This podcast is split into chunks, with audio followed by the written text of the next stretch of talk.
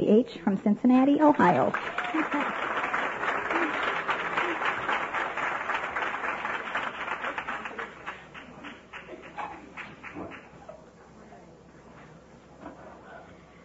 Okay, hi everybody. I am Kathy and I'm recovering one day at a time in the Worldwide Fellowship of Al-Anon.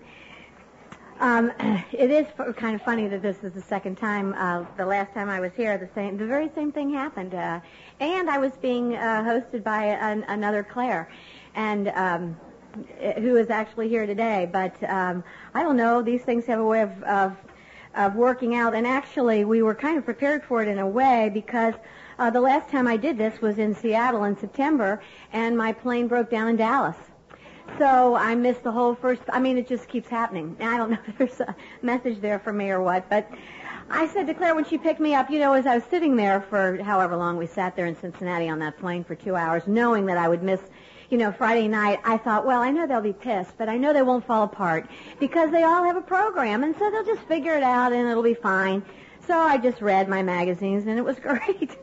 I didn't know when I wasn't prepared to hear myself on tape when I finally got here. That was kind of an odd, I mean, that was a funny thing. I've never had that happen before. But um, I'm really glad to be here, although I'll be honest with you, I really... I really do. When Ethel first contacted me a couple of years ago, I, I really don't do workshops. I just have this little story that I tell.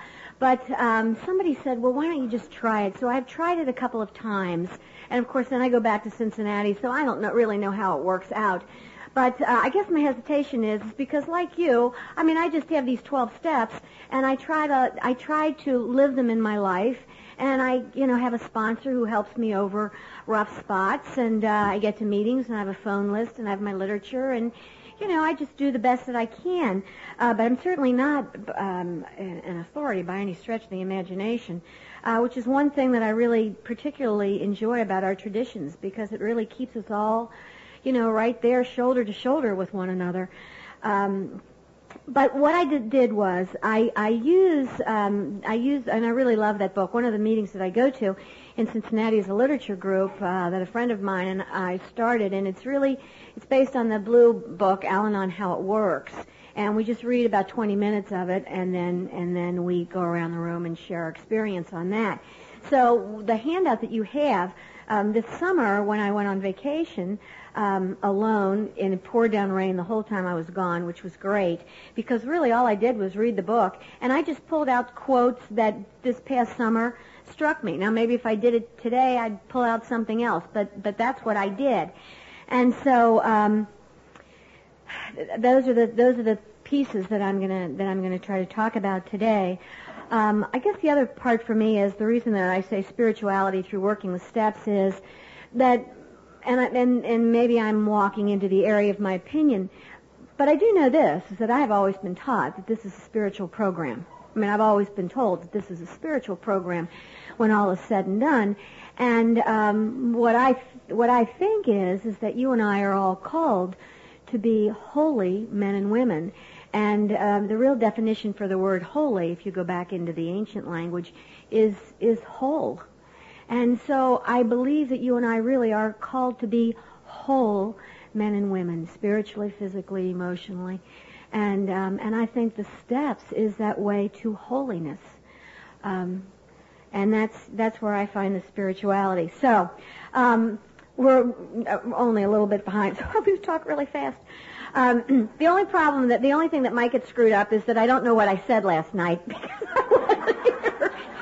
So if I start to repeat a story you've already heard, you know, just I don't know, throw a pencil at me and I'll move on to something else. Um, but I'm going to start then with step one. And because I do teach uh, high school, I teach seniors this year, uh, but I'm really uh, used to teaching juniors what I know is this, that kids will only listen to you for so long. I mean, really. And then you can see this glaze come over their eyes, and then you know it's time to sit down, be quiet, and then let them do some group work. So that's how we set this up. I'm just going to talk for a little bit, then you're going to do your own little groups, and then I'll talk, and then we'll eat, and then I'll talk, and then you do group. It just, really, it's just like, it's just like high school. But, but it works well with them, and I like to think we're all still pretty young, so it'll probably work for us too. Step one. we admitted we were powerless over alcohol, that our lives had become unmanageable. Um, our book says that as long as we persist in the delusion that we can control or cure alcoholism, its symptoms or its effects, we continue to fight a battle we cannot win. Um, I always thought that my job as a wife was to to fix and help my husband. I just thought that was what it was about. And I tried so hard to find the key to making him act right. I mean, I I would try being really strong and tough, which is never which never works very well with me. Or I'd try being very accommodating. I mean, I would just constantly be changing my my hat you know, one day I'd be this really peaceful, calm, whatever woman, and then that wouldn't work, and then I'd try to be this real, I'm not living like this anymore, you know, that kind. It was just nuts for me. But it was that, it all goes back to that, that, that mistaken idea that I thought I was in charge of somebody else's life, somebody else's health, somebody else's road to recovery. Um, and then the same happened with one of my sons, my son Michael. And, you know, I saw little Michael, he's number six out of the group. I mean, I saw him coming. He wasn't the first child that I had that got involved uh, with consequences in drugs and alcohol. But, you know, I, when he was in the third grade, it was like seeing a dust storm kick up. I saw him coming. And I would go to meetings and say, oh, oh no, isn't this enough? I mean, how many times do you have to deal with this in your life? Can't you just live with one and then get over it? I mean, why does it have to keep repeating itself? You know, and these women and men were like, you know, one day at a time, it's going to be okay. But I'll tell you what, I just, I, I, I just uh, dreaded it. I dreaded having to go through one more time a person in trouble one more time, having to go through the court scene, which uh, of course we ended up doing. So I think in order to try to avoid the consequences, I always was trying to head head it off. I'm always trying to head off trouble with this uh, this young kid, Michael, and I think I heard myself say that last night, 15. You know, the dreadlocks, dyed gold, but even long before that, long before that, you know, if if he was if he was mad at me, you know, he'd throw rocks at your my car. I mean, things that even my other kids were like, "What in the world?" school calling all the time. So I did what I could do. You know, I would defend him and tell the other kids, you know, that he was the sensitive one. uh, it's always those sensitive ones are my downfall. Uh, you know, I would try, I got him a big brother. I tried, uh, you know, taking him to work with adults, uh, you know, who were qualified to work with kids like this. Um, I would even warn other kids. What are you doing hanging around with him? you want to get in trouble or what? I mean, I, you know, it was just, I was doing everything that I could to try to make this not true, that this kid actually was just wired differently. He's just wired differently. He's not a bad kid. He's a great kid, really. He's got a heart of gold. But he is wired differently. Uh, but I could see myself, and friends of mine could see myself getting, you know, digging a hole that was deeper and deeper because I simply was persisting in this delusion that I could control or cure alcoholism. Um, I always wanted to get involved in sports, and then he would, you know, say some horrible thing to the coach and walk off in anger and then the coach would call me and because he was such a lovable kid, you know, they'd take him back. He'd say I'm sorry and then they'd take him back. And what happened, given his personality and given the fact that he was a high school student uh, in the high school where I taught, I mean, the whole high school began enabling this kid. Kids would cover for him. They would, you know, teachers wouldn't write him a demerit. Coaches would make allowances. And um, and actually none of it worked. And I began to see that no matter what we did, this was just going to go the way that it was going to go. Now what's tricky there is this, is that the lesson that I learned from getting to a lot of meetings and listening to people was this, that I still had to parent my child.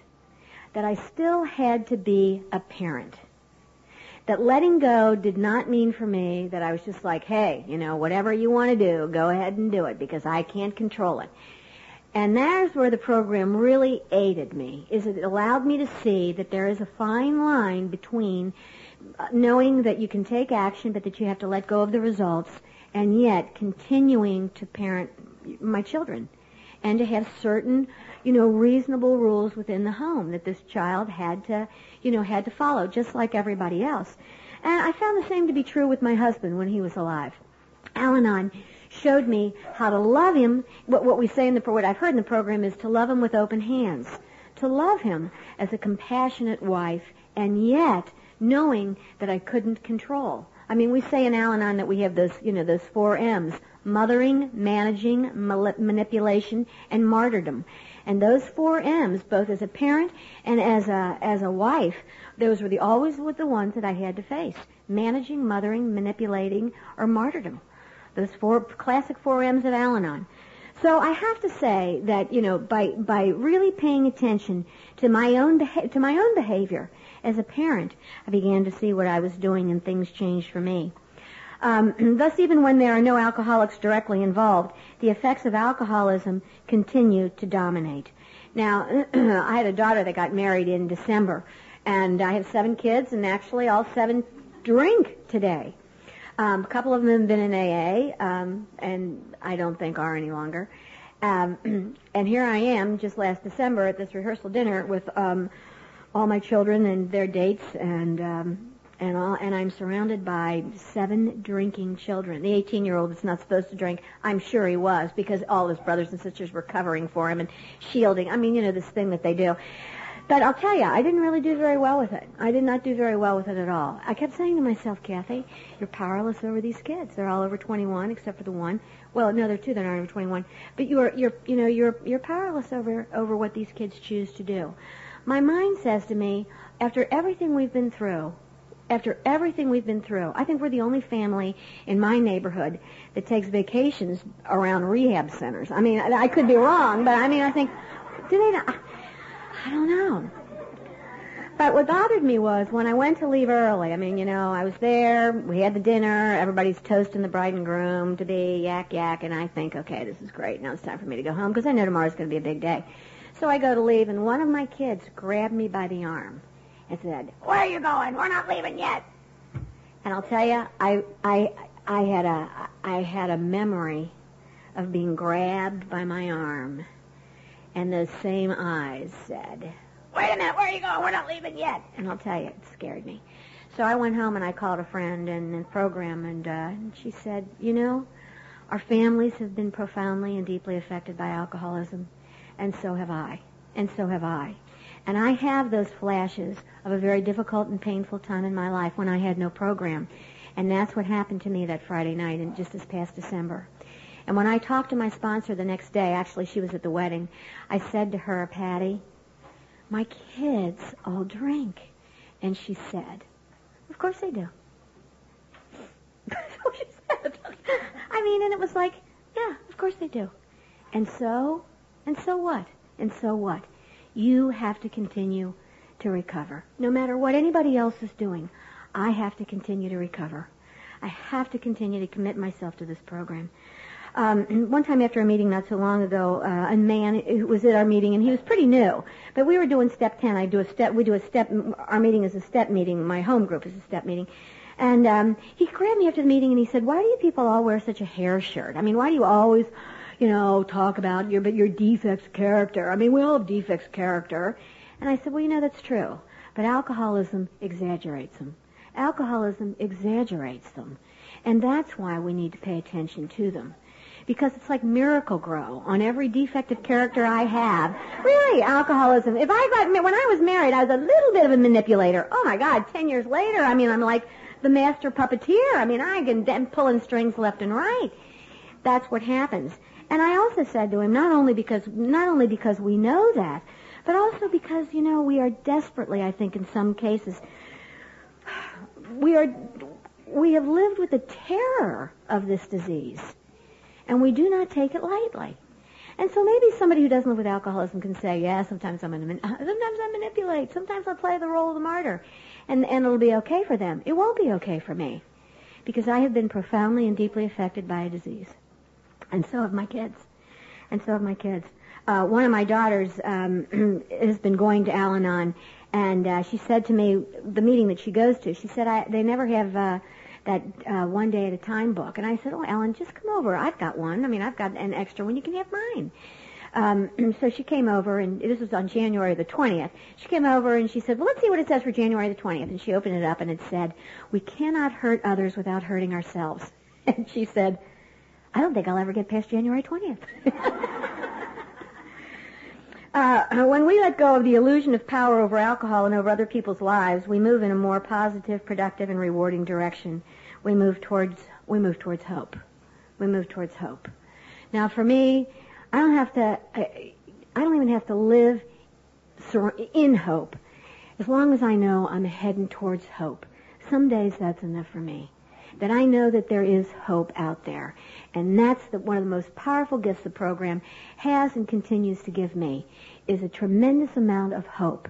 That maybe things might be rotten today, but you know what? They're not always going to be rotten. They're not always going to be rotten. Because I'm around men and women who were where I am some days, and, and they move out of that with great hope and with great grace in their lives. That's a tremendous thing. This 15-year-old son that you heard about last night um, continued to act out and got into a lot of trouble and was finally um, arrested for uh, drunken disorderly DUI. I mean, a number of things. And I really wasn't quite sure um, what you know where to go with him or what to do with him. And a woman uh, out from California who I'd met once, you know, she'd said to me, "Hey, just flip a coin and remember that God is in charge." Just flip a coin and remember God is in charge. You don't have to figure this out for anybody. You take the best action that you can and believe that you really are powerless. God's in charge here. It was a tremendous help to me to hear that and to remind myself of that. It goes back to the serenity prayer. There are some things that I can do. There are some actions that I can take.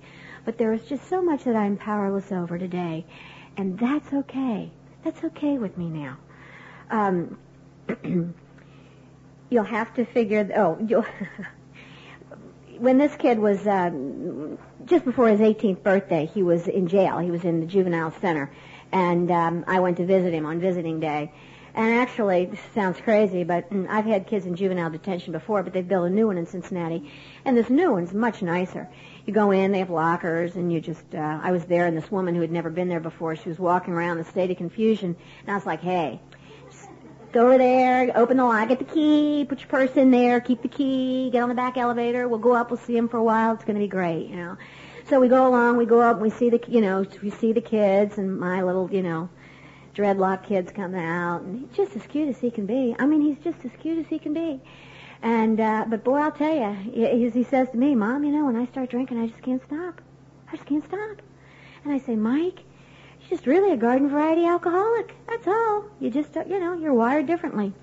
So we're sitting there and I'm visiting him and he puts his foot up on the rung of the chair next to him and this burly guard says, put your feet on the floor. And which he does and he said, um, I don't know, Mom. I don't know what it is. I mean, uh, I just don't know why I keep ending up in trouble like this. And I said to him, well, Mike, I'm not really sure either, but I do know one thing, that if you continue to drink, this, this is as good as it's going to get. I mean, this today, sitting here in the visiting room of juvenile detention, having a burly guard tell you you can't put your feet up on the rungs of a chair, this is as good as it gets. And I didn't say that in a cruel way or in a, you know, scolding way. I just knew it was the truth. Because this kid's getting close to 18 and then everything changes. You know, then you're not in with a bunch of, uh, you know, 15 and 16 year old kids. Then you're in with grown men. So, you know, I, I, uh, he said to me then, "Well, mom, you know, do you think do you think that there's um, isn't there? I mean, he had heard of a place from somebody. He had heard of a of a of a recovering ranch, and my kids, some of them are, are ride horses because that's their background. And um, he said, "Do you think there'd be any chance?" He said, "I'm not blaming my problems on Cincinnati, but do you think there'd be any chance that they might consider taking me?" I said, "Well, you know, I don't know, Mike. I mean, I don't know. You'll have to, you know, you'll have to make that phone call yourself." And when I left when I left that juvenile facility and was walking out in the parking lot with this woman who's just, I mean, she was a wreck. Uh, you know, and I'm telling her all is well. Hey, all is well. It's going to be great. I turned around. there in the window is this kid, my kid, going like this. I said to that woman, that's my boy. what can you do? I know what I can do, what you taught me. I can love him. I can love him with open hands. I can, I have to parent him but I don't have to determine for them how their life is going to go or what their relationship with their higher power should look like. Uh, step two came to believe that a power greater than ourselves could restore us to sanity. Having continually failed to resolve our, difficult, resolve our difficulties ourselves, most of us finally realized we must look for help uh, in a more promising place. one of the first things that I heard when I got into this program was that failure was the beginning of wisdom. Failure is the beginning of wisdom. And at the time it didn't make sense to me like it makes sense to me today. Because, and you may have heard it last night, I don't know, but alcoholism simply hollowed me out. It just hollowed me out as a human being. And I can remember when I came in and, and these men and women were saying, well, you know, this is really about us. It's about our recovery from this disease. It's not about anybody else but us. And we have to take a look at ourselves and how sick and insane we were. And I thought, insane? Insane? You have no idea what insane is. You should meet the mister. If you want to see insane, I mean, I'm like the, you know, the queen of sanity. I'm always comparing myself, you see, with him. Never with somebody who really was sane. So uh, my sponsor said to me then, she said, Kathy, can you think of this? Can you think of yourself as being sick with anger, sick with rage, sick with grief? You know, can you think of yourself as being uh, sick with resentment? That made sense to me. That made sense to me because I knew that there were some times when I was so angry and so mad, I really was almost sick to my stomach because I was constantly churning inside with this great injustice that had been done to me. And so the insanity of that, the sickness of that sort, those sorts of emotions and feelings, you know, that made sense to me. That festering anger that I carried with me for so many years does damage, took its toll on me. It truly did. And it's because of, you know, getting to meetings, uh, reading that literature, using the phone list, having a sponsor, going to open AA meetings, all those things, listening to tapes, um, All those things and beyond, those are the kinds of things that led me to believe that I could lead a sane and serene life one more time again, that my emotional, spiritual, and physical health, health could be restored. Could be restored if I was willing to do what you told me to do. Some of us get an inkling that there might be a power that can do what we, by ourselves, cannot when we first attend an Al-Anon meeting and actually experience a moment of relief from our suffering. Um, at my very first meeting, I was um, I went to a beginners meeting, and the woman told me that alcoholism was a disease that I couldn't cure, I couldn't control, and I didn't cause. And that was the first time anybody had ever given me that news, because I always thought it was my job to cure and to control my husband's disease. Just thought for sure that was what I was supposed to be doing. Never thought that I caused it, of course. Um, but it required, and I learned from going to meetings that to be restored to sanity required of me a lot of letting go. And the biggest thing I had to let go of was let go of being right. And that's why that phrase, you know, you could be right, has and continues to be so good for me. Because when I say it, I am aware that I have to let go of that insistence that bugs me uh, about, you know, having to be right, having to look good and having to be right. I was in the South once in Alabama, I think, um, or Arkansas, and this very elderly Southern woman told me that she often says this prayer, God, sit on my tongue. Now that's another one that's helped me out a lot because when I start talking, it's usually to convince you of something or to, you know, you know, let you know that I've got the right answers and you don't. And I continually, some, when I'm listening to someone, particularly in my profession as a teacher with, with high school kids, I have to say to myself, God, sit on my tongue.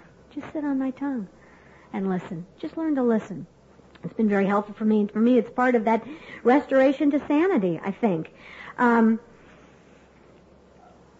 when I when this kid was in trouble, I don't know if I told the story last night, but I do really do like this. When when this kid was in trouble, I was uh, he was placed in the hospital, and as a result of that, they were going to take us all one night to an Al-Anon meeting. Not already been in for I don't know a number of years, but you know, and I wanted to say, ah, but I, God said on my tongue. I went to this beginner's Al-Anon meeting on the other side of town, was not very happy about having to go because they read the wrong opening.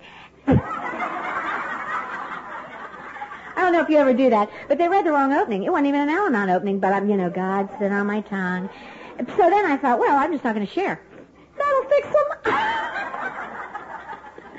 so I'm sitting there just what a brat, you know, don't want to be there, they're on the wrong side of town, they don't read the right opening, blah, blah, blah.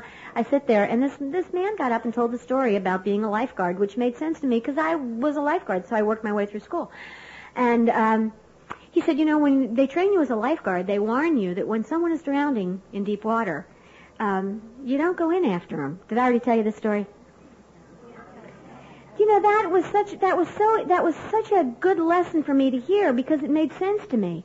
You do what you can do. But you, my insanity came from getting in that deep water time and time again and then being so hurt because this drowning man was grabbing onto me and taking me under out of fear, out of his own fear and out of his own sickness. And I'll tell you that story, oh my gosh, it still makes, I mean, it just has stayed with me for a long, long time. Because when I'm getting crazy, it's a result of doing those daily inventories when I ask myself, what is it really here that's making me crazy? When I am tired, what is it really here that's wearing me out? And it's usually I'm doing something I really have no business doing. And it makes me nuts. And it makes me nuts. Um, one of these times uh, when this kid of mine was thrown out of high school where I teach, um, I had to sit out on the steps. First of all, I had to escort him out. We knew he was going to have a fight. And, um, and so I said to the principal, who also happens to be a lifelong friend of mine, let me get him home. I'll just take him home. I'll just take him home to get him out of the building. And she said, okay. So I wrote his teacher a note and said, uh, Cliff, hold on to Michael till I get down there. He's going to try to find some kid and beat the living daylights out of him. I was just writing the note when the principal appeared at the door and I said, I'm too late, right? And she said, right. You already beat the crap out of this kid. So I said, okay. So I said to my students, you know, I gotta take my kid home. He's just been expelled. So wait till I get a sub, and you know, then I get my purse, and I go get the kid, and I drive him home, and then I come back to teach. And you know, when I was sitting at one point, I went out on the steps uh, to sit, and I had to say to myself, Kathy, you didn't get thrown out of high school. You stayed in high school, and you had a wonderful experience. His being thrown out of high school does not mean you've been thrown out of high school. You're still here. And I find myself constantly having to say that to myself about people I love. Their decision is not my decision. It helps me. It just simply helps me. When I was in court with this child, um, the last time, I had a judge who was not having a very good day. And when I came before her with my son, they brought him in shackles. I don't know if you've ever had a kid that's shackled, but I've had two of them, and it's not it's not an easy thing to see your darling little sons being brought into a courtroom in chains and handcuffed. Anyway, so this cute little kid sits down next to me, and the judge says to me, after the, his list of things are read, she looked over uh, her desk and she said to me, Can't you control your child? and I said, No, and that's all I said. I just said no. And uh, so she put him under house arrest he was 18 and sent him back to jail. And um, as I was, you know, as he, as he was walking out with me, he said, uh, "I knew you'd say something like that." And I said, "Michael." I said, Michael, obviously if I could control you, we'd both be back at high school together. I mean, the answer is no. Now that, you know, my, you know, that's not easy for me to say in a court of law, but it's the truth. I can't. I can't control 17-year-old kids. I can parent them. I can do the best I can. But boy, I can't control them. I have found that out. Uh, and thank God for a program that, that, that understands that. Because if I listened to other people who are not part of this program, they would have me convinced that I am absolutely the worst mother that, you know, known to Cincinnati. But you have taught me I'm not the best. I'm really not the best mother. I really only like kids very much. I'm not the best.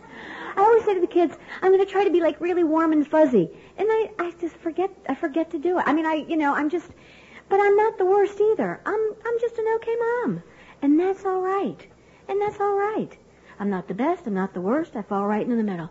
And that's okay. As a result of you. As a result of your helping me work through these steps and sharing with me how you're doing it based on this program. Take step two, we don't have to believe that this will happen, only that it could happen that it can happen. Step two is about possibility, and that's why it is about hope. Um, you know, for me, I don't know. Sometimes when I, in the world in which I live, I, I think sometimes we have created a world that does very nicely without a higher power. And um, I'm very grateful for Al-Anon because Al-Anon continues to allow me to live in a world where I'm very conscious of a power greater than myself and my absolute need and dependence on God's grace and on God's um, willingness to walk with me through some difficult times. That I'm simply not self-sufficient. And when I tried to be on my own, when I tried to run it without the help and grace of God, I ran it right into the ground. Um, slowly but surely, over a long period of time, I have begun to see the healing touch of God in my life. I mean, when I look at my life and how it has gone, I can see so clearly a compassionate, loving God who has put people in my life right on time, who people that have walked with me through very difficult times, you know, shoulder to shoulder, and that you know, a long, some of them have long, walked a long time with me, some for only a short while, but they all showed up in God's time. Um, I'm worried about time here. Uh, step three, made a decision to turn our will and our lives over to the care of God as we understood Him. You know, the step says all we need to do is to make a decision. It's all, all we need to do is make a decision. By making such a commitment, we stop setting ourselves up for the failure we have known in the past when we've tried to control, we have tried to um, manipulate people and events that were beyond, that were beyond our control. Um, You know, that, that let go and let God, what a slogan. When I first came in, that was the one that I held on to. Let go and let God. And interestingly enough, it's the one um, that really has held me in good stead throughout. Really believing that it was not in, it's, it, a woman came to our meeting once and she said she'd heard in this program, but I'd never heard it. She said, it's as though we all wrote a play and then didn't hand out the scripts to other people. And I thought that was so interesting because how many times have I done that? I've sat down, I've written the whole play, but then I keep all the scripts and, and when people act in another way, I'm like furious. And, and they don't understand it. Well, I've never, I never tell them what, you know, I've never given out the scripts. It's a crazy way, writing a play and not handing out the scripts. You know, when I look back on it, and this is and this has been important for me. When I look back on it, I I had a huge problem with my husband's drinking. I had a huge problem with my husband's drinking and his alcoholism. But I also, when I'm honest, I had a problem with marriage. I had a very hard time being married. I just really, I always watch my older sisters who are in long-term marriages. They've both been married older, longer than 30 years. And whenever their husbands come around, they, it's just like they shift into a different gear. It's really nice how they do it. I've never been able to shift into that gear. I was telling, um, the women last night that uh, on the plane when I was stuck on the plane, there was this couple next to me, and uh, I know they weren't married. I mean, I know they weren't married to each other. I mean, I could just it's a terrible thing to say, but uh, you know, it gave me something to do for two and a half hours to figure out that relationship. I was just. I mean, they both had wedding rings on. He was a lot older. She was really, really young. But I could just tell from their conversation they weren't married to each other. I mean, it was, I can't explain it. But this is what I know today when I look back on things that because this is a program of honesty, I can see that some of the problems that were caused were not really about alcoholism. They were about my struggle with being with, marriage. You know, they really were. And getting married, probably for not the right reasons. Getting married because everybody was getting married, and you know, I thought it would be an adventure. And but I mean, as far as like long-term commitment and all those things that a true loving relationship requires, I don't know that at 21 I had any idea or any willingness to do that or any willingness to do that. This literature meeting that I go to, there's a map of the United States on the wall. And um, I don't know if you've ever noticed Florida. But sometimes when I'm looking, you know, when I'm just my I'm wandering, my mind is wandering. I look at that map, I think, how did Florida get all that coastal land? I mean, Alabama's got like this much, and Florida obviously has taken all of Alabama's coastline. So I think about that, and then I think about that in relation to marriage. And I think, you know, that's what I did when I was married. I, I continually, in order to keep peace, gave up my coastline until, you know, he... Fort Walton. I mean, obviously that's Alabama. If you look at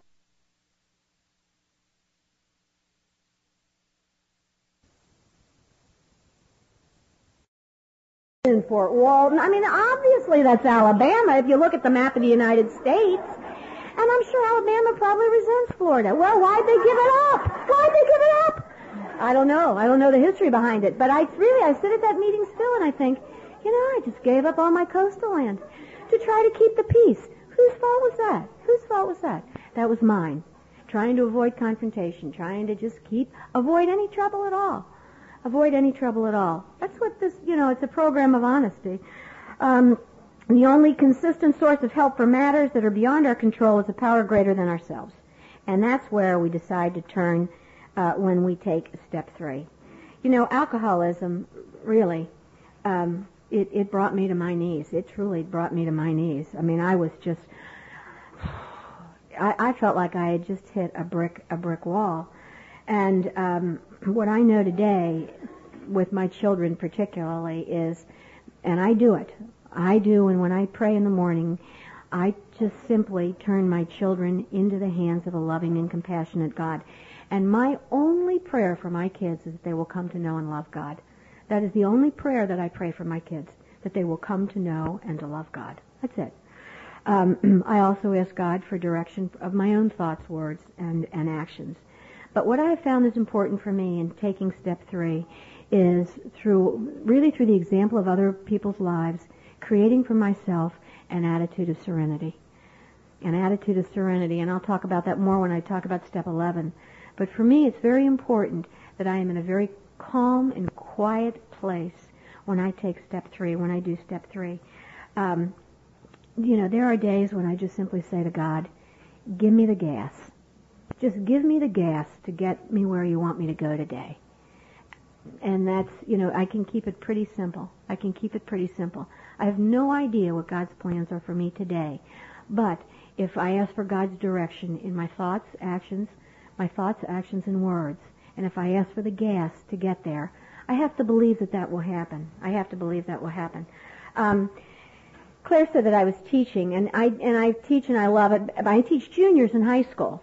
But the end of last year, because I happened to be the person that determines who teaches what in our department, um, it was clear to me that the two people who were teaching our seniors, they were very, very young, very, very young. They were like 23, and they're teaching 18-year-old kids this, um, you know, philosophical theology, and they're they're you know as I said to one of them, he's engaged. I said, you haven't even really had a real fight yet with your girlfriend. I mean, not to offend anybody, but you know, their life is this big, and and I'm old. So came became clear to me that I was going to have to teach take over seniors, uh, and that I would have to reteach these kids that I had as juniors, which is not real. It was real. I knew it was going to be difficult. And to tell you the truth, it's been difficult. They just know me too well. I mean, when they're juniors, I'm like, we can learn it now, or we can learn it at quarter three, and then they all shut up. But now I say to the seniors, we can learn it now, and they're like, you're not going to stay after school. I mean, they know I'm just full hot air. So it's been a little, little difficult. And, um, and I've been doing an awful lot of praying and questioning if I should still be teaching. And two weeks ago, um, not two weeks ago, actually it was not this week, but the last week I had to take 59 of them on a four-day retreat. Yeah, with me. This old convent over, actually it was where The Rain Man was filmed in Kentucky. And, um, oh God, you know, I said, God, really, if you want me to keep teaching, I will do it, but these kids are killing me. I mean, they're just too familiar with me, you know. They, I mean, when a kid starts calling you calf, you say, hey, look, you know, there's a line. there's a line, you know. Anyway, so I'm praying, I'm saying, just let me know, God, if you want me to stay in here, give me the gas to do it. If you want me out, then maybe this is the year that's going to send me into another place. I got a letter from a kid who, who was a graduate while I was on that retreat. And he said, Dear Mrs. Heekin, and I'm not saying this, and I know, I believe, I hope that you know this, but he just said, Dear Mrs. Heekin, you can't imagine as a teacher how good you made me feel because I wasn't an athlete, I wasn't an academic, and yet you always made me feel like I was worthwhile, that I was of value. And for that I am so very grateful because it has meant a lot to me over the years. Well, after I read it, I thought, you know, maybe I'm not the greatest disciplinarian. I mean, that is my Achilles heel because I just think they're so funny. Um, it's hard to discipline them when you're when you're laughing at them because they are so funny.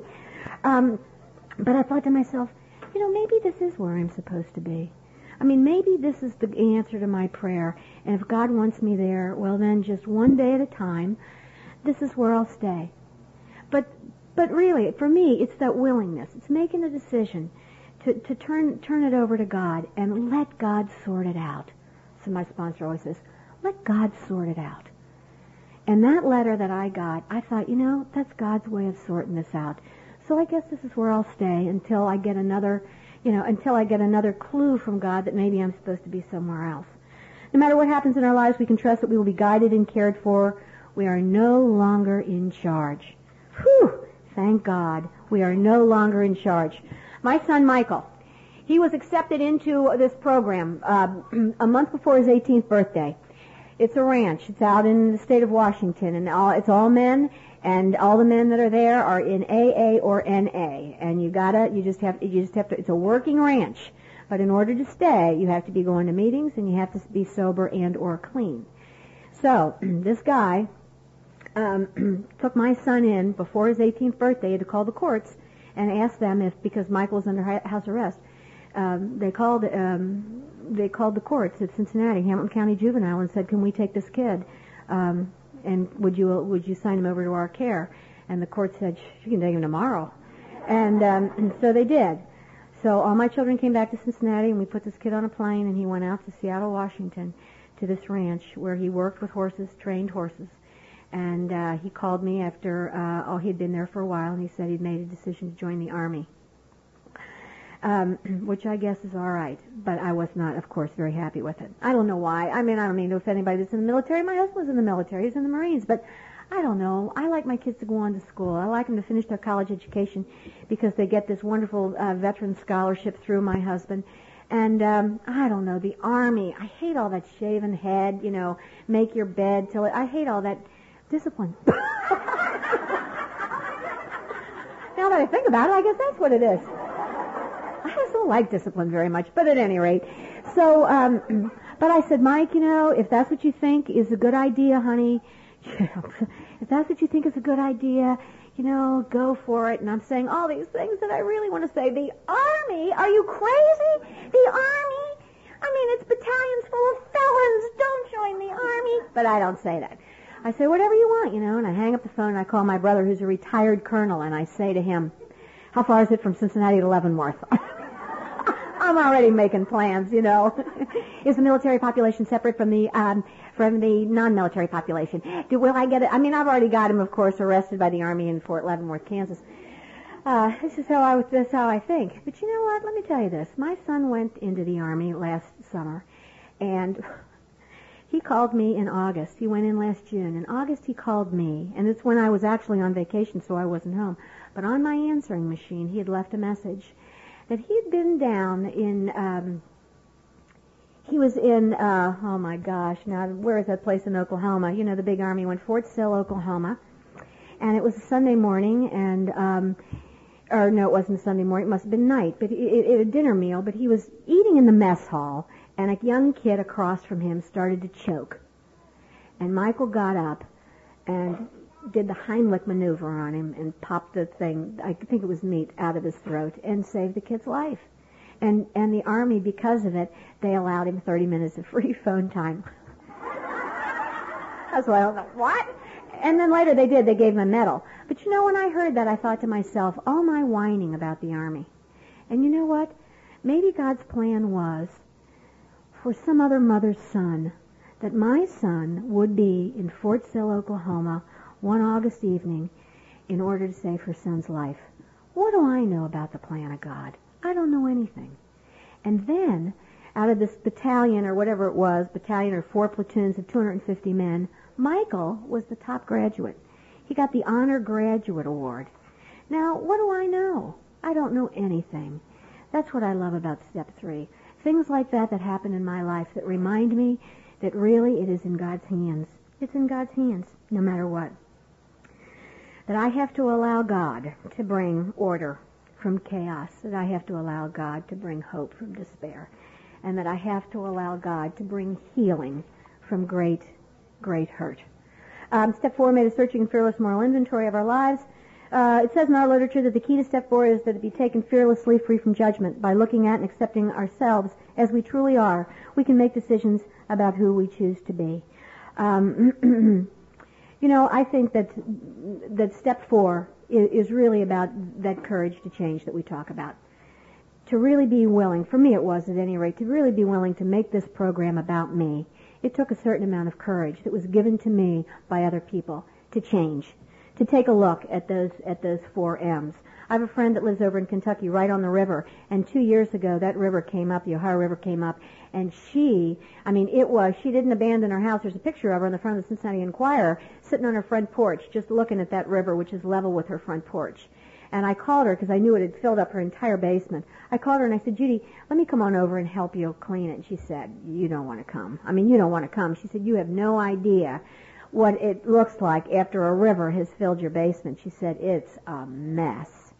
She said, right now all I'm doing is taking inventory, trying to decide what has been damaged and what hasn't. You know, when she said that, I thought, oh, isn't that just like alcoholism? Like this raging river that's out of control. And when you finally get in the program and it's subsided a little bit, then it's time to take an inventory. And it's not about good or it's not about bad. It's just about trying to see what's been damaged and what's still intact. And that's how I did the fourth step. I looked at what had been damaged and what was still intact. And when I looked at it that way, I could be far more honest and fearless about doing it. You know, it was honest and it was searching. And it was fearless because I didn't attach to it any kind of moral judgment. It was just about the damage the river had done. You know, what's still working, what really, what really needs, you know, what do I really need God to remove here? Um, because that really, for me, is what, what, what had occurred. The defects in my life had just become obstacles obstacles to the grace of God. They were getting in my way of the grace of God. I was putting them up. Was putting them up. And a lot for me had to do with ego and pride, which constantly, you know, they just work as my enemy. Even today, when I'm doing that daily inventory, that daggone pride of mine, daggone it, it gets me in trouble. All I can do is ask God to remove it and ask for some humility, which truly and honestly has been granted to me in certain times when it's been necessary. If we are not ready to use the step fearlessly, we may still be confused about the purpose of taking inventory and probably have unfinished business with the previous three steps. You know, the whole idea of step four being about my recovery was so, so important. The belief that it was a family disease. I may have mentioned this last night. You know, my, my mother was raised by a very mean Irish drinker.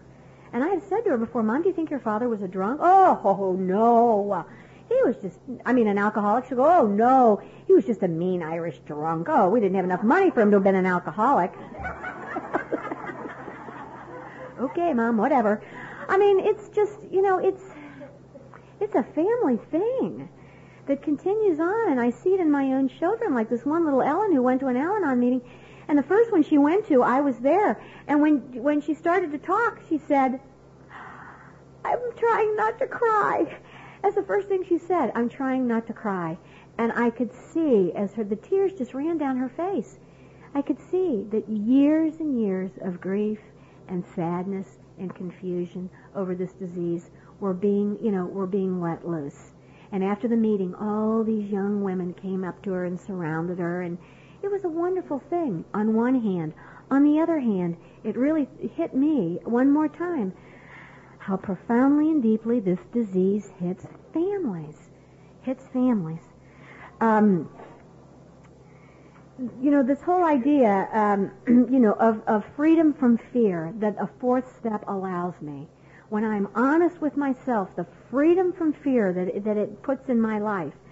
I don't encourage anybody, you know, to, I mean, I've, personally, when I sponsor women, I don't like to say, well, you know, wait a couple of years.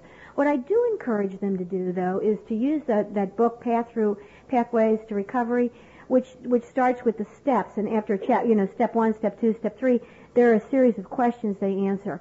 I encourage them to do that, to read those first three steps carefully, to answer those questions, to share those um, with me or with somebody before they begin that fourth step, just to get them ready for it. But I don't know about you, but I, I certainly didn't want to hold on to that stuff any longer because of the freedom that it allows me when I finally let go of it and could honestly say, here's what it looks like after a, after the raging river.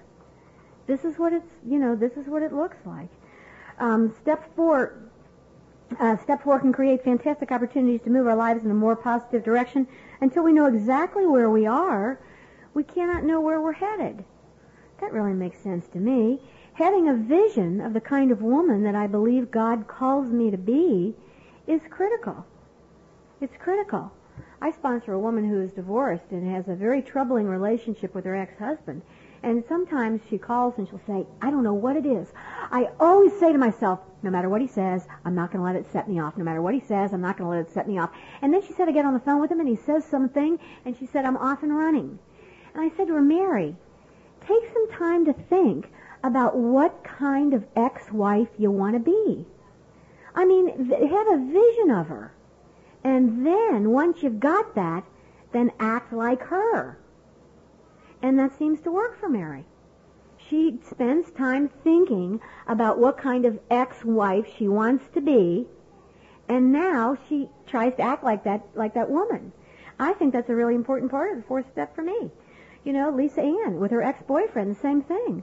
She was going to meet him to just to iron, some, you know, tie up loose ends. Before she left, I said, Lisa Ann, tell me exactly how you want how you want to act in this evening, no matter what goes on. She said, "Well, I don't want to raise my voice. I don't want to blah blah blah blah blah blah blah blah. I want to end it kindly, blah blah blah." And I said, "Well, then, do it. Act like her. Act like that ex-girlfriend you want to be." She called me the next day. She said it went better than I thought. She said, "No matter what he did, I just remembered how it was that I wanted to be. I kept that vision in my mind, and I acted like her." And it's, I don't know, it just seems to work. I do it myself as a mother and as a teacher. I hold on to the kind of vision of the, of the mother that I want to be, the teacher I want to be, of the friend I want to be. And I really base that vision on the men and women that I go to meetings with and who are an important part of my recovery. I think about them and how I want to act. And when I have that vision down, uh, and it really has become a lot clearer to me as a result of doing a fourth step then I then I have a better shot at it. Okay. Um, what we were going to do now is uh, we haven't done this those first four briefly. Um, should really now be about 10 o'clock. Oh, it almost is. Well, anyway, so what we're going to do right now is um, this is an idea, and you'll have to figure this out, and I'm sure you'll do it. You'll do a good job. Um, when I was first asked to do a workshop, just a workshop, I was like, what? A workshop? All I do is tell this little story. I want to do workshops. And I must have been whining about it when I was in Iowa. And this woman, Carol, in Iowa said, she was a delegate, and she said, oh, do, do the bag. And I said, what are you talking about? She said, just fill up a bag with different items and then um, break the, the, the men and women into like groups of 10 to 12 and have them just pass this bag around and they all pull out an item and um, then they just discuss what that item means to them, how it symbolizes some piece of their recovery. So I thought, well, that sounds kind of fun. So my friends and I in Cincinnati, we sat at this pizza parlor one night, put, making up stuff to put in a bag. We were hysterical. We were hysterical. So uh, I said to uh, Claire, well, maybe, you know, to break it up, because I sure don't want to talk all day long, um, maybe we could break it up and do the bags. I don't know what Claire put in her bags. But what we're going to ask you to do is, and Claire, do you want, I don't know if you want to take a, well, I'll tell you what. Break yourselves up. Of course, I will say to you what I always say to high school students. Now, sit with somebody new. And then when people say that to me, I think, I don't want to sit with somebody new. I don't want to make any new friends. I can't take care of the friends I got already. Why do I want to make new friends? So do whatever you want to do. I'd encourage you to sit with somebody new, but I know you'll sit with whoever you want to, so why do I even say it? But this is what I think is important, is bec- just so you can hear each other, if you can somehow break yourselves up into groups of maybe 10 to 12, and Claire will give you a bag, and then just go around and everybody pulls something out of the bag, and for about 30 minutes, you and your small groups just share what you ever you pulled out has to do with your recovery. And then we'll do that till about 11 o'clock. And if you need to go to the bathroom in between there or anything or grab a drink, do that. Does that sound, are you clear on that? I have no idea where the bags are. Where's Claire? Oh, okay. She's got the bags back there. So if you want to send a representative from your group, whatever. Okay.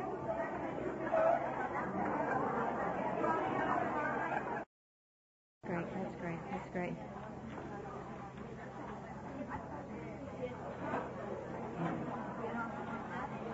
Oh. Okay, well, uh, I'm going to start with uh, step five then, and um, I'm going to try to go five through eight, and then at 12 we'll break for lunch for an hour, so that'll be great. Um, step five. We fear that our wrongs are worse than anyone else's and that we would be humiliated if we ever admitted them. If we can summon the courage to challenge these fears, we take a huge step toward personal freedom. Um, I know that when I did step five, and when I have done, um, I've done several step fives, and um, most all of them have been done. Well, actually, with my with my own with my own sponsor. And you know, Patty will say to me oftentimes, and still says to me when I when I call her, she has this wonderful phrase. She'll say, "Lay that at the feet of alcoholism." Lay that at the feet of alcoholism. And what it does for me is it allows me to see that a lot of the actions, a lot of the behavior that I exhibit really is a direct result of my being so deeply affected by alcoholism. And it's not that it put it takes me off the hook, but it certainly allows me to see in the context of this disease, it makes a little more sense about my um, about my behavior. Lay that at the feet of alcoholism. Um, not so long ago, a um, woman said to me, um, a woman that I sponsor, she'd been working on her fourth step and we were ready to do a fifth step. And she really was dragging her feet and dragging her feet. And she finally said to me, I know, it seems like I'm dragging my feet. But she said, I'm so afraid that when you hear my fourth step, you won't like me anymore. Now, when, whenever anybody says that to me, and I've heard a number of fourth steps over the years, when it's a woman, and I only sponsor women, but I always know it's to, it's going to bring up things that are so painful for women which generally is abortion, which generally is affairs, uh, sometimes abandoning children. You know, it's uh, whenever a woman is really, really sensitive about taking a step and will say something to me like, "You won't like me anymore," I know it's going to be we're going to hit one or all of those things. And I suppose for me, over the years, that I have really grown as a as a sponsor. I have grown this hugely compassionate love for women and what this disease uh, does does to us, what it does to us. I've never heard. I mean, I don't know about you, but I have never heard a shocking, uh, really a shocking fifth step, because uh, it's the it's such a pattern. The things that we do. One time I was listening to somebody's fifth step, and she said she had been married. She was on at this time her sixth marriage, and she said, "I know you must think that's horrible." And I said, Are you kidding? You've been married six times? You're the bravest woman I know. Will you be my sponsor? I mean, six times you go back into the ring? Woo! What courage! What hope! but I lay that at the feet of alcoholism. I just know this about fearing my wrongs. When I'm at a meeting of alcohol of of, uh, of Al-Anon, you know what connects us? I believe it's not so much our strengths that connect us, but what really I make my connection with other women at the meetings, and the men too, certainly, it's through our brokenness. It's through our brokenness that I relate to another woman um, in our failings. That's where I connect as another human being with that woman that went down the same road I went in her desperate attempt to try to fix a situation that was beyond our human our human powers. It's where we connect, I think, in our humanity. It's through our weaknesses um, and in and in our brokenness. And I've often said I believe that it's through our brokenness that God that God gets through. It's that break in my soul where God was able to reach His hand in, and really healing began. That's where healing began for me, at any rate. Um, I need to, when I'm in the step five, to watch out. I always have to watch out for my ego because it's my ego that separates me from other people. And I think that anything that is divisive is not good. Anything that separates us as human beings is not good because, uh, and it's not healthy for me. That's what alcoholism did. It, it isolated me. That's what recovery does for me. It brings me back into a spirit of community um, with my fellow being and a community of compassion. Um, these seniors that I have to teach, um, actually I had to teach a few classes of them back in the early 90s, although uh, it was just a few classes of them, and I had to go and view Schindler's List when that came out because we were going to take uh, the whole school to see it. And I remember because I teach, when I teach this unit on suffering, I do a unit on the Holocaust, and that actually is what we're in the middle of right now. Um, but I was sitting at this theater in Cincinnati um, watching the Schindler's List to make sure, you know, I had to view it before we t- brought the junior and senior classes to watch, you know, to see it because it was had a, an R rating. And when I finished watching it, uh, as I got up to leave, there were three women behind me, and one of them said to the other, "Who could do that? who could do that to another human being? And I wanted to turn to her and say, you could, I could. I mean, we could. That's who could. We could. Because I know when I am fearful enough and in enough desperation, I know what I am capable of doing. When I did my fifth step, when I have heard other fifth, other people's fifth step, I know what, you know, I know the side of us that can come alive out of great fear, out of great anger, and out of great resentment. And I think that is an important piece for me to learn to embrace that side of me which is dark, which is dark. Um, because that's the truth. That's, you know, that's the truth of who I am. And that is the exact nature of my wrong. That is the exact nature of my wrong. Um, and I know that there are parts of me that are not healthy. I know, I know that they are there, and with great fear, I know what I can do. We try to identify the exact nature of our wrongs, the motives or patterns behind them, behind these shortcomings, be, ah, behind these shortcomings, recognizing that many of our past errors were merely symptoms of an underlying problem or a weakness of character. I don't like to blame anything on my parents. I had great, great parents. My mother's still alive. She's great. I adored my father. All six of my brothers and sisters and I, we I mean, everything that he did was a funny thing. He was just wonderful. I grew up with a father that no matter what I did, he would say, oh, that's great. Oh, that's great. You know, if I went to a party, did you go to a party? Was it fun? Who was there? Would they say, oh, that's great. Good for you. I mean, that was my whole life with my dad. He was just such a huge supporter and advocate for me. Um, but I also grew up Irish, and that brings with it certain a certain way of thinking. My uh, a friend of mine went over to Ireland and came back with this quote from Yeats, which I have framed in my kitchen, and it says, "Being Irish, he had an abiding sense of tragedy, which was momentarily interrupted by which was interrupted temporarily by moments of joy." And you know, I thought to myself, isn't, I mean, truly, there's this tragic thing that I grew up with. I don't know what it is. It's just this, you know, this sense of tragedy about a lot of things. Um, my mother, when I was taking her out to Seattle to visit Michael at the horse thing, when I went to pick her up at the airport, now she's 83 and she's strong as an ox and in good health, and she's the one that believes that everything can be cured by cracking a kid in the head. I mean, whenever my kids were in trouble, she'd say, "Oh, just crack him in the head," like that would take care of it. But when I went to pick her up, she said to me, um, "I hope." Well, uh, we were going to the airport, and I've got her and got all her stuff in the car. And we were driving away. She looked back at her house and she said, "Gee, I hope it doesn't burn down while we're gone." I said, "What?" She said, "I hope my house doesn't burn down when we're gone." I mean, that's the kind of thinking. I think that it's an Irish Catholic thing.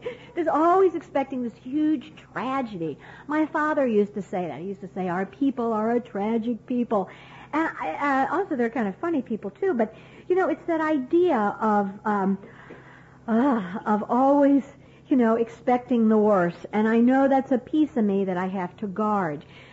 But this fifth step, when it's taken, I believe, in, in the proper spirit, it allows me, and this again is in our literature, it allows me to look at the past without staring at it. And that has been an important piece of my program, to look at the past without staring at it.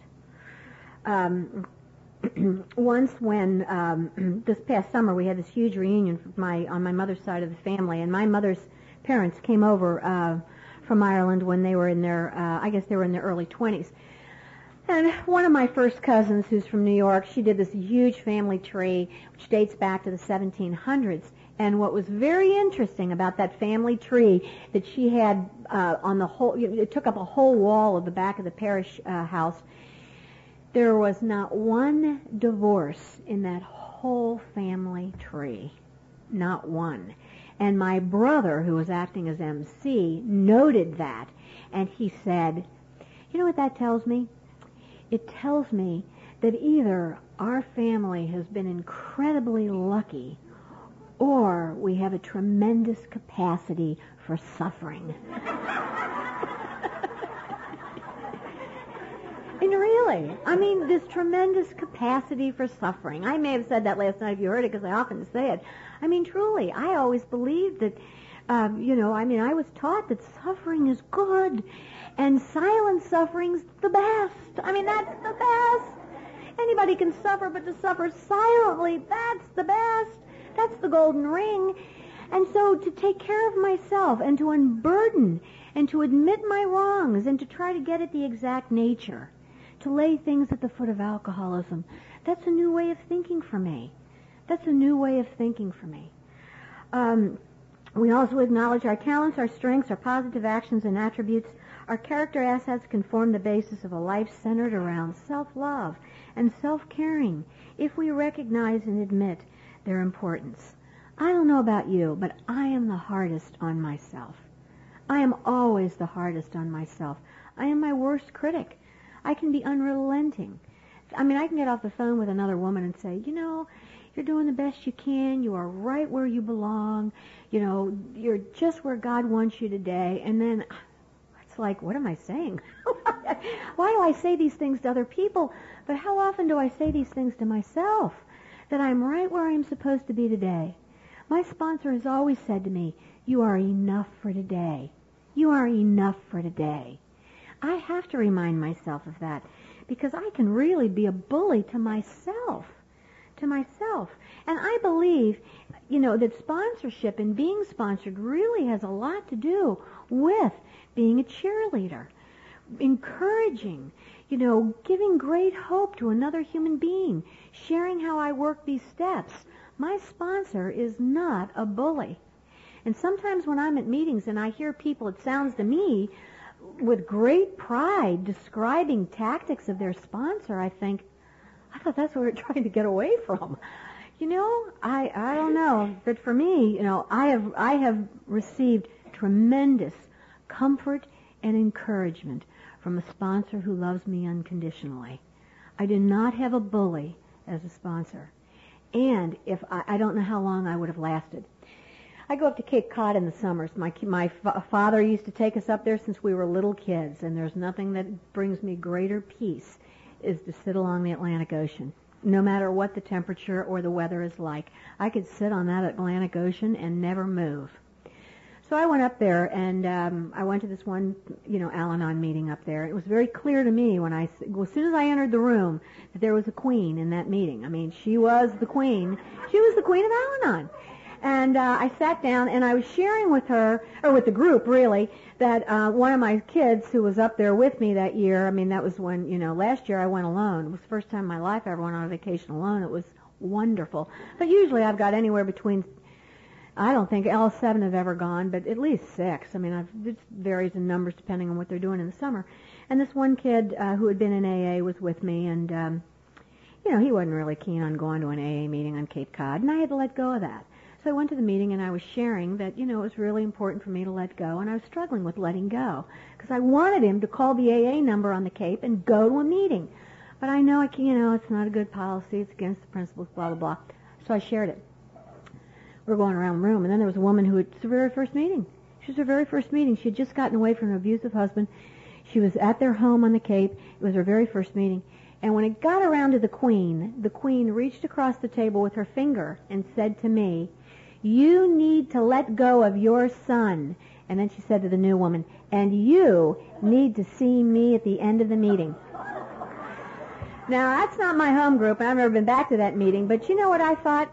If I had been a newcomer, that's the, that's the thing that got me where I was, that, you know, being pushed, or, you know, or feeling like I was being pushed around, blah, blah, blah.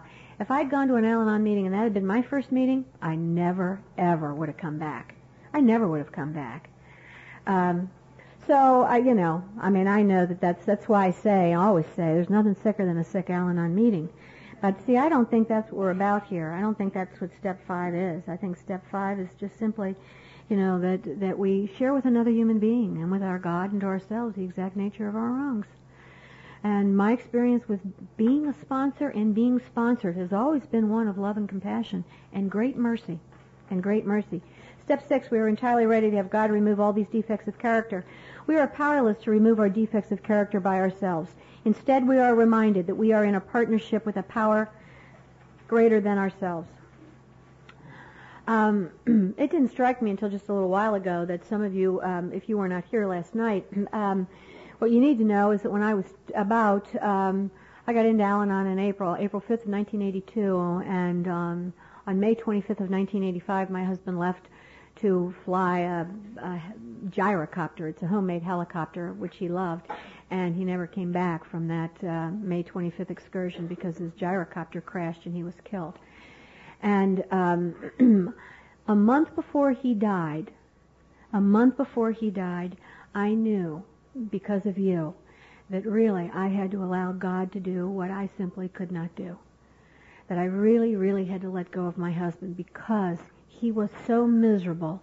He had been in AA for a little bit and he just had a difficult time with Alcoholics Anonymous because he was raised in a faith, his interpretation of a faith that told him that life is supposed to be difficult and hard and you get your reward in another world. And he would go to AA and he was surrounded by men and women who were happy, who had lives of joy, and it was difficult for him, uh, it was difficult for him to reckon that with what he thought he had heard growing up as a kid. So he was no longer going to AA. His mother had cut him off from lending him money.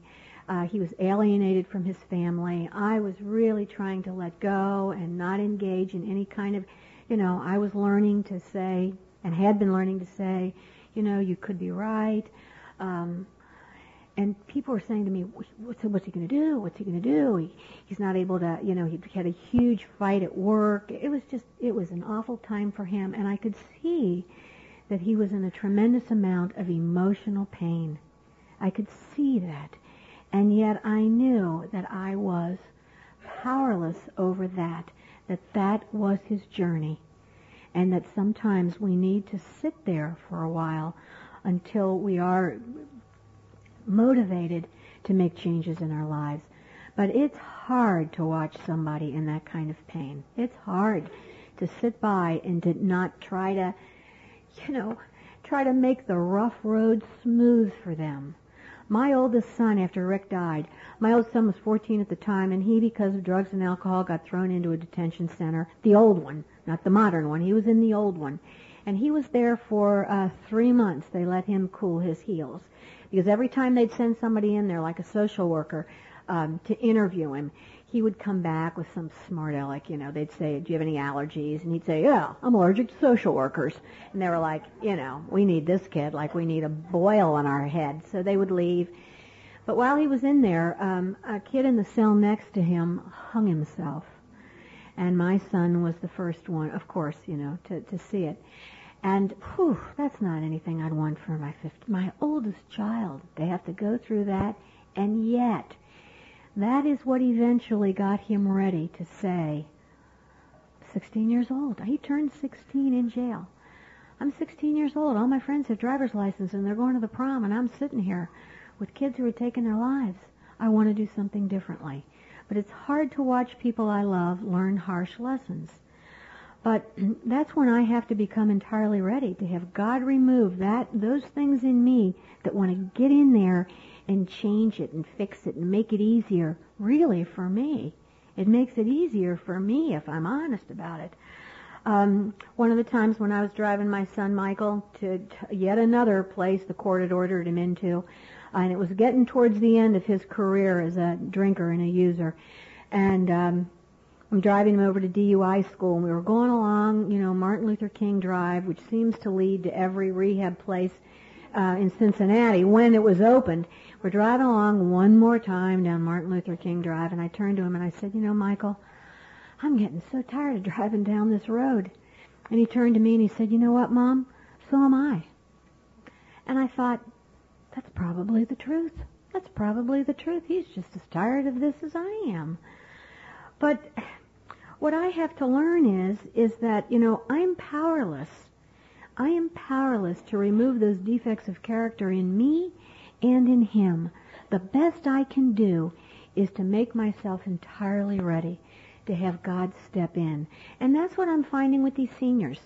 I'm powerless over their behavior and their familiarity with me and my times tiredness of it. I have to allow God to step in for me and to remove whatever it is that's really, really wearing me down. By accepting our limitations, we can avail ourselves of unlimited possibilities. With God's help, we can overcome seemingly impossible obstacles. Seemingly impossible, impossible obstacles. Um, and I think that's what I'm finding today in my own life, is that uh, I knew this was going to be a rough year for me, and yet you know what?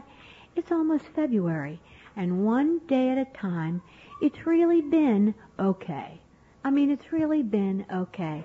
I have learned a lot this year about me, about what I can do, about what I cannot do. I've had to look at a lot of my character defects in the face and recognize them for what they are.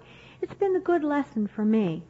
I also have found um, over the years, when I was in college, I used to date the nicest guy in the world. oh, he was just the nicest guy, the kindest guy in the whole world.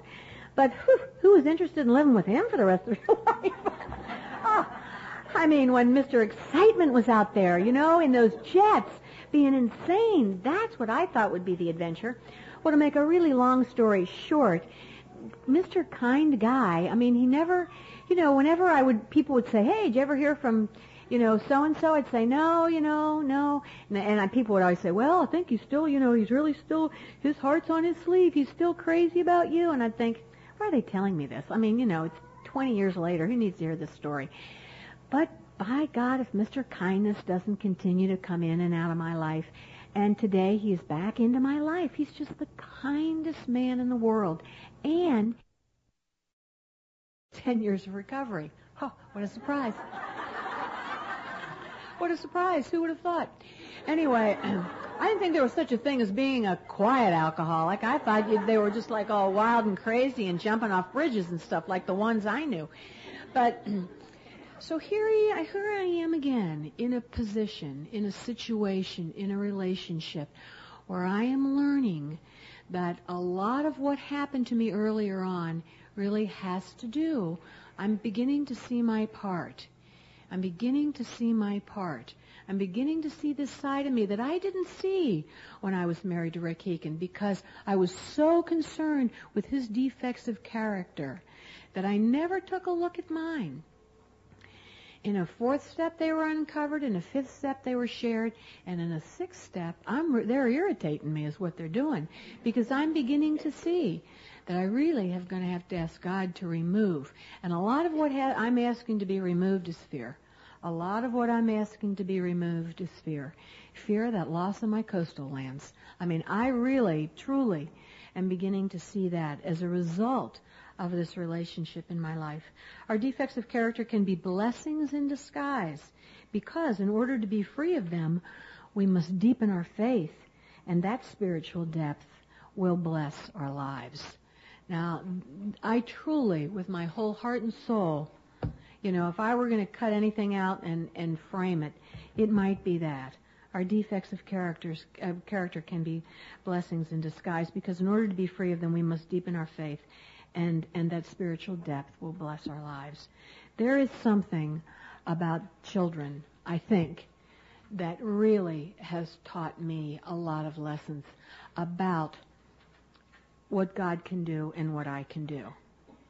And uh, I have a father-in-law, and I don't know if I said this last night. My father-in-law, who's deceased now, but he used to raise quarter horses, and he used to say quarter, that horses were the dumbest animals in the world. I mean, they were not smart animals, and that if it weren't for horseflies that continued to bite them, they'd never move. I mean, they'd starve to death because they would not have enough sense to move to new pasture, you know, to get new grass. They'd just stand around and keep trying to eat the mud. But it's the horseflies that used to bite them that would make them move. See, I think of my kids as horseflies. You know, because it is really because of my kids continually, you know, biting me that I have had to really come to my knees with a total sense of powerlessness and to know that, that I really must become entirely ready to have God do for me what I cannot do for myself. I've had, as a result of these kids, a lot of experience with the law and with police. And there is nobody that is calmer than, I don't think, than I when a squad car pulls up in front of my house because I simply know that all I can do, and I don't say that in a disrespect for authority, but I just simply know that with that number of kids, given their intense personalities, that we're going to have visits. That we're going to have visits.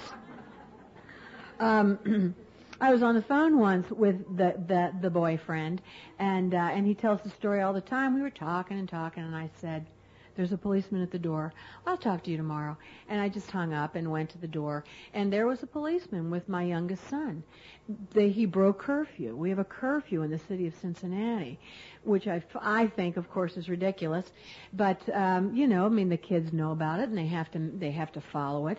So this cop had my kid. It was 10 after 10, and the curfew's at 10 o'clock, and he was returning him to me. Well, my son had a little friend who's from